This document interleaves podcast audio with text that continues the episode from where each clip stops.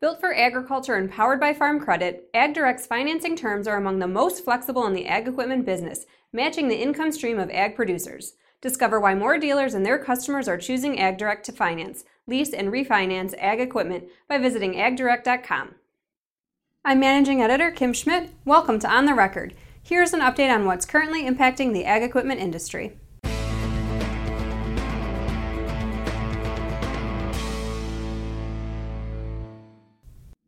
Rocky Mountain Equipment calls itself Canada's largest agriculture equipment dealer and the largest Case IH dealer in North America. During its investor meeting in late May, the dealership group announced an ambitious plan to grow its revenues by $500 million by 2023. Its 2017 revenues were $960 million. In addition to organic growth, RME's plan to increase revenue also includes acquisitions in its current footprint that covers much of Alberta, Saskatchewan, and Manitoba, and could include acquisitions in the western U.S. RME says a U.S. acquisition would be transformational for the dealer group. Such a move would help to mitigate a number of risks, including currency, crop, weather, political, transportation, and tariffs through risk diversification. Ag Equipment Intelligence caught up with Garrett Ganden, RME's president and CEO, last week to discuss the possibility of the dealership group's expansion into the U.S. He said any U.S. acquisition would need to meet certain criteria that includes approval from CNH, a well-run operation with a strong management team, and a large enough revenue base of approximately $100 million to serve as a growth platform in the U.S. We want to make sure we go to an area that we're going to be able to provide the, the same quality of service that we are able to provide in Alberta, Saskatchewan, Manitoba, where we are today. We want to make sure that we are the difference maker for the customers, for the community, for the brands that we'll represent. And it is a heck of a challenge to figure out where is the right entry point, when is the right time. You know, we think that the opportunity is great. It gives us an opportunity to spread out our geographical risk. We have even more scale, which is going to enable us to take care of the customers better, take care of the communities better and, and obviously support the OEMs. And so I think some of the mistakes that Canadian dealers have made in the past is they've tried to do too much too fast. We want to make sure that we have the right starting point. We want to make sure that we work closely with our OEM partners to make sure that it is a win win for everybody. With the announcement of a definitive agreement to acquire two locations of John Bob Farm Equipment in Saskatchewan, RME currently operates 36 store locations. Other dealers on the move this week include Champlain Valley Equipment, Wichita Tractor, Alberta Ag Center, AgriVision, Sydenstricker Implement, Terry Implement, and Land Pro Equipment. Vermont New Holland dealer Champlain Valley Equipment has closed its East Randolph store. For now, the store has been consolidated with the dealership's Berlin location. Champlain Valley Equipment is currently in the site approval and permitting process to build a new expanded location in Berlin. New Holland dealer Wichita Tractor has purchased the retail division of Price Brothers Equipment, adding the full line of Kubota equipment to its store in Wichita. Claas dealer Alberta Ag Center is opening a new location in High River, Alberta. The new location allows the dealership to reach customers in Calgary all the way to the U.S. border. John Deere dealer AgriVision Equipment has acquired Pender Implement. The transition is expected to be completed by late August. This brings AgriVision's locations to 17. In the last episode of On the Record, we reported that AgriVision had acquired Van Wall Equipment Store in Onawa, Iowa. Sydenstricker Implement, a John Deere dealer based in Mexico, Missouri, is acquiring the assets and operations of JF Rowling & Sons in Salisbury, Missouri. This brings the dealership's total locations to 12. AGCO and Kubota dealer Terry Implement opened a second location in Chillicothe, Missouri that will be dedicated to selling Kubota equipment. Landpro Equipment, the Northeast's largest John Deere dealer, has acquired Elder Sales and Service based in Stoneboro, Pennsylvania. Landpro now has 14 locations in New York and Pennsylvania. Now here's Jack Zemlicka with the latest from the Technology Corner.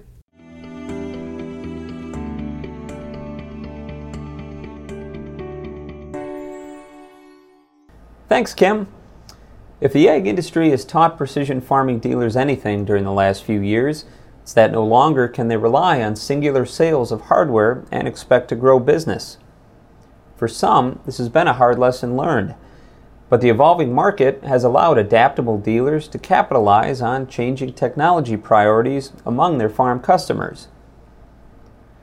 The results of this year's sixth annual Precision Farming Dealer Benchmark Study with contributions from nearly 100 farm equipment dealers, input retailers, and independent precision companies, continue the generally positive financial outlook and results dealers had in 2017. Based on the responses gathered during the first quarter of 2018 from 29 different states and Canada, about 31% of dealers reported precision revenue growth of 8% or more in 2017 more than double the 15% forecast in last year's report. This marks the second consecutive year dealers exceeded their higher end revenue expectations by more than double. Last year, 23% of dealers reported 2016 precision revenue growth of 8% or more, more than doubling the 10% forecast from the 2015 report. However, dealers fell short of more modest revenue projections in 2017. Some 44% forecasted growth of 2 to 7% in last year's report, but 2018 data shows that only 25% achieved that goal. Still, revenue declines are less significant than in 2016, when 23% reported a dip of at least 2%, including about 8% that saw a decline of 8% or more. Further analysis of 2017 revenues shows that 30% of farm equipment dealers which account for nearly three quarters of survey respondents, reported precision growth of 8% or more, doubling projections. However, only 23% reported revenue growth of 2 to 7%, well below the 2017 forecast of 45%. So, what are dealers expecting this year? Overall, about two thirds forecast revenue growth of at least 2% over 2017, with about one quarter projecting growth of at least 8% the highest total since the study began tracking revenue outlooks four years ago.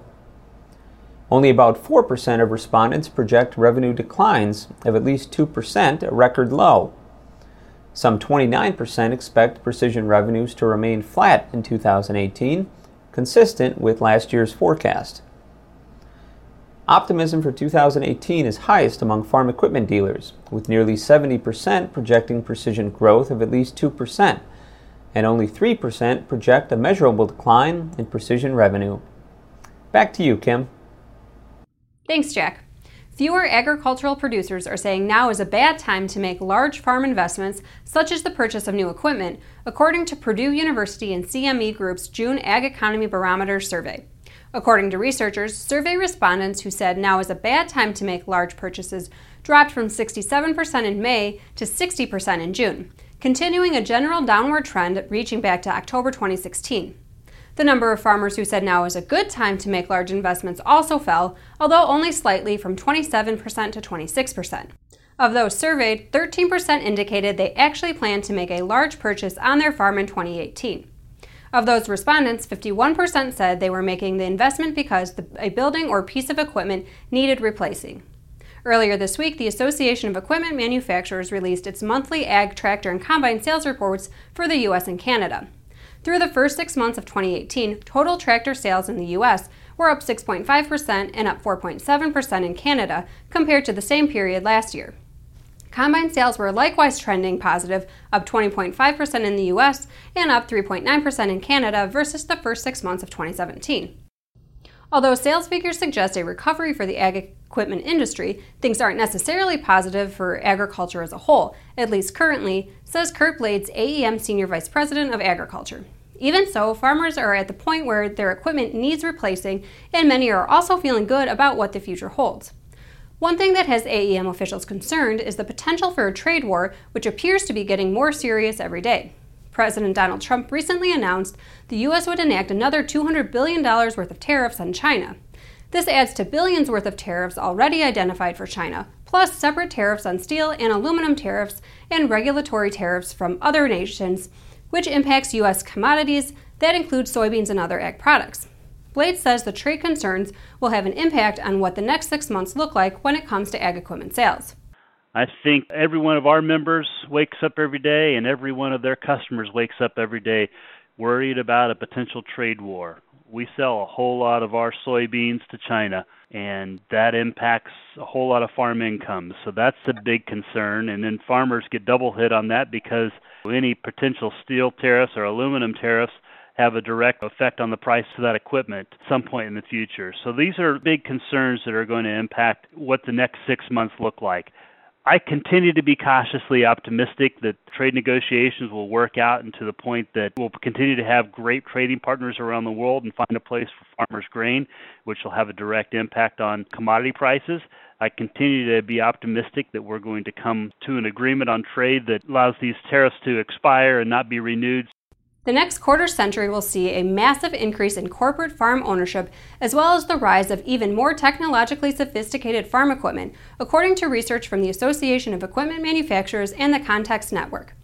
The report says the following three trends will have a significant impact in the near future changes in farm ownership structures, fierce competition among precision agriculture makers, and the rise of a new sort of trusted advisor.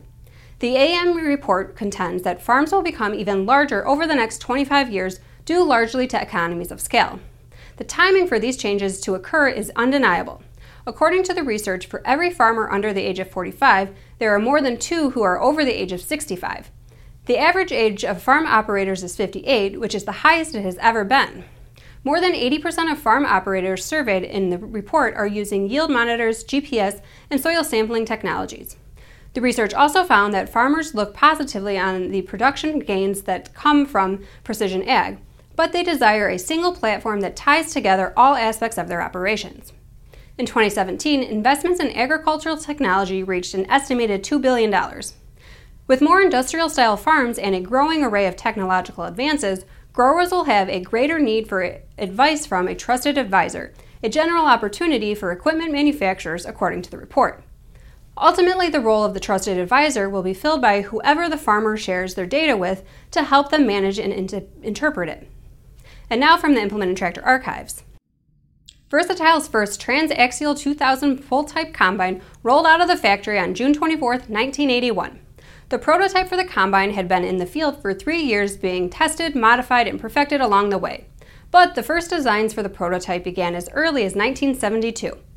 According to the July 1981 Versatile Inside Communicator, in more ways than one, the building of the combine had been an innovation.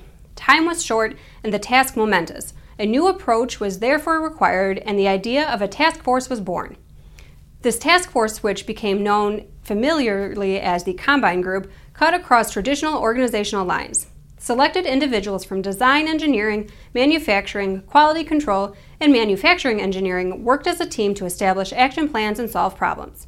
A critical path was established and work began. It was a tight schedule and left no room for error. As always, we welcome your feedback. You can send comments and story suggestions to kschmidt at lessitermedia.com. Until next time, thanks for joining us.